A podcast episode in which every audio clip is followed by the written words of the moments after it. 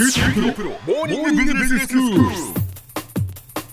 日の講師は九州大学ビジネススクールで国際経営ロジスティクスがご専門の星野博先生ですよろしくお願いしますよろしくお願いします。先生今日はどういうお話でしょうか？はい、あの小浜さんは、はい年齢も性別も出身地も違うっていう全くこうバックグラウンドの考え方もですね違う人たちと一緒にチームで仕事するってことはどう思われます？やりやすいですか？いい成果出せると思います？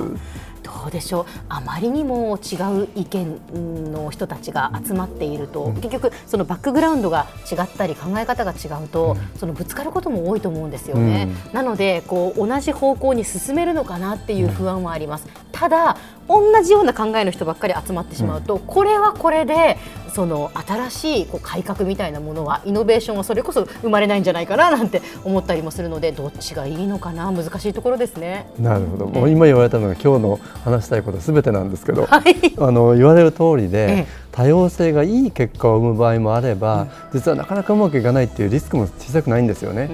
で今日はそのいい面の方だけ、はい。そこだけあの目を向けて、ええ多様性のベネフィット利点についてお話をしたいと思います。わかりました。はい、えー多様性といってもですねその国籍の違いとか性別年齢宗教とか人種とか学歴もうそれぞれもう違いがあるわけですよね、ええ。その違いを生かしてそれを価値に変えるっていう、まあ、ダイバーシティマネジメントの考え方ダイバーシティマネジメントをご紹介したいと思います、はい。で特に今日はですね性別と国籍の差に目を向けてみたいと思います。性別と国籍ですね。あのよく女性ならではの視点とかですね、きめ細かさっていうことを言われますよね、はい。だからそれは人によるんじゃないかとか、ええ。個人の性格によるんじゃないかっていう考えがちだと思うんですけど、ええ。それを超えてですね明らかにあのその女性の視点って存在すると思うんですね。はい。例えば良くも悪くもあの家事の中心で女性に委ねられているわけですから、まあ、日用品だとか例えば消耗品、家電品住宅もそうだと思うし、あるいはもう食べるものなんかもちろんですけど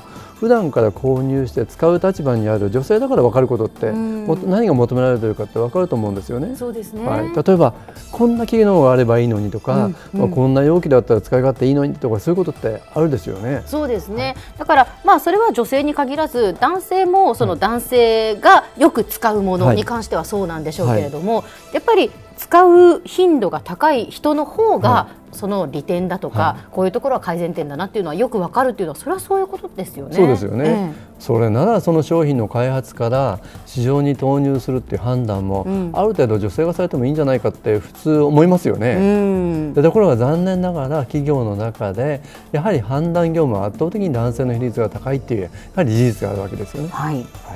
あの厚生労働省の雇用均等基本調査と女子雇用管理基本調査っていうのがあるんですけど、ええ。これを見てみると従業員30人以上の企業の中で、課長職以上の役職に女性が就かれている割合ってわずか8.7%なんです。ああそうなんですか。女性の部長になると5.4%だけなんですよね。少ないですよね。本当ですね。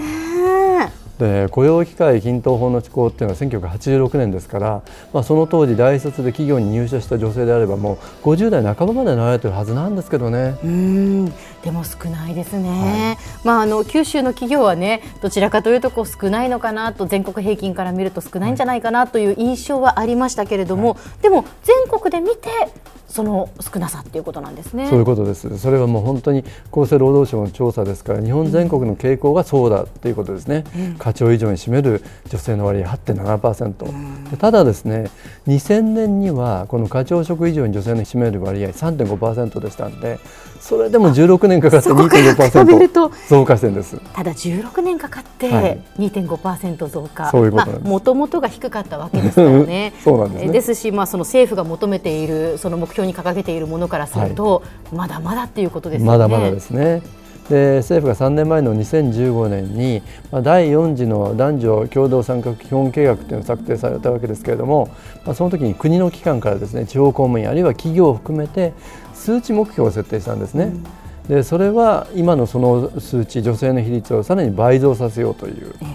でそのためには女性の働く環境整備もさらに充実する必要があるということじゃないかなと思うんですね。そうですね。女性がね活躍する社会をっていくらこう言ったところで、はい。やっぱり環境を整えないとなかなかうまくいかないですよね。そうですよね、えー、同じことがですね外国人の雇用にも言えるんじゃないかと思うんです。うん。外国人ならではの、その視点とか考え方を生かすっていうことですそうです。まさにその通りで日本の企業が、まあ、今国内の市場が縮小してるわけですよね。少子高齢化で。でますます海外に目を向けないといけないのに日本の企業ってやはり本社で働く社員っていうのは日本人の男性中心で、ほとんど外国人社員っていないわけですよね。はい。2015年の時点で日本国内で勉強する留学生の総数19万3000人だったんですけど、はい、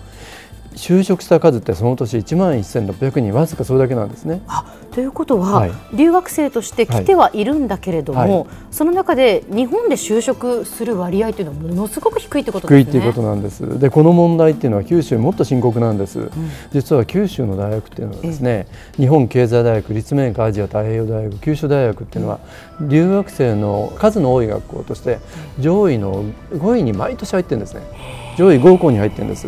でそれだけ留学生が勉強してるってことなんですけど、うん、なかなかその後九州で就職をしようとしても企業が受け入れたいっていうそういう状況があるんですね。あそうなんですか、はい、その就職を学生は希望はしているんですよね。やっぱり多くの人がですね九州で勉強してそのまま九州の企業に入りたいっていう、あの希望は多いんです。うんこういう話を聞くとその女性も留学生も十分に生かされる機会というのがなかなか限られているんだなっていうふうに思いますね。そうです本当にそう思いますで最近は特にですね優秀な人材を確保するのにどこも苦労されてるんですよね、えー、それならそこに優秀な人材が存在しているのにって思うんですけどね。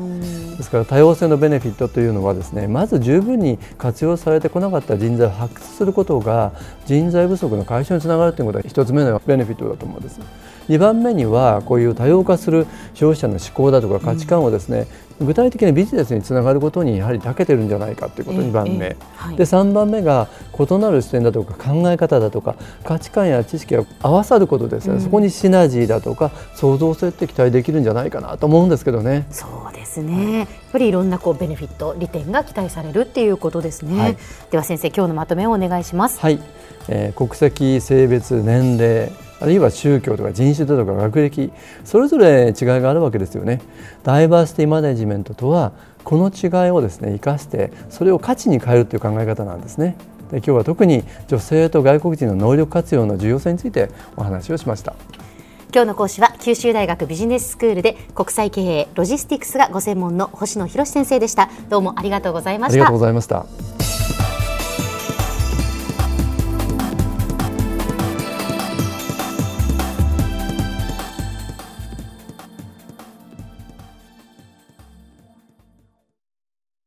QT PRO は通信ネットワーク、セキュリティ、クラウドなど QT ネットがお届けする ICT サービスです。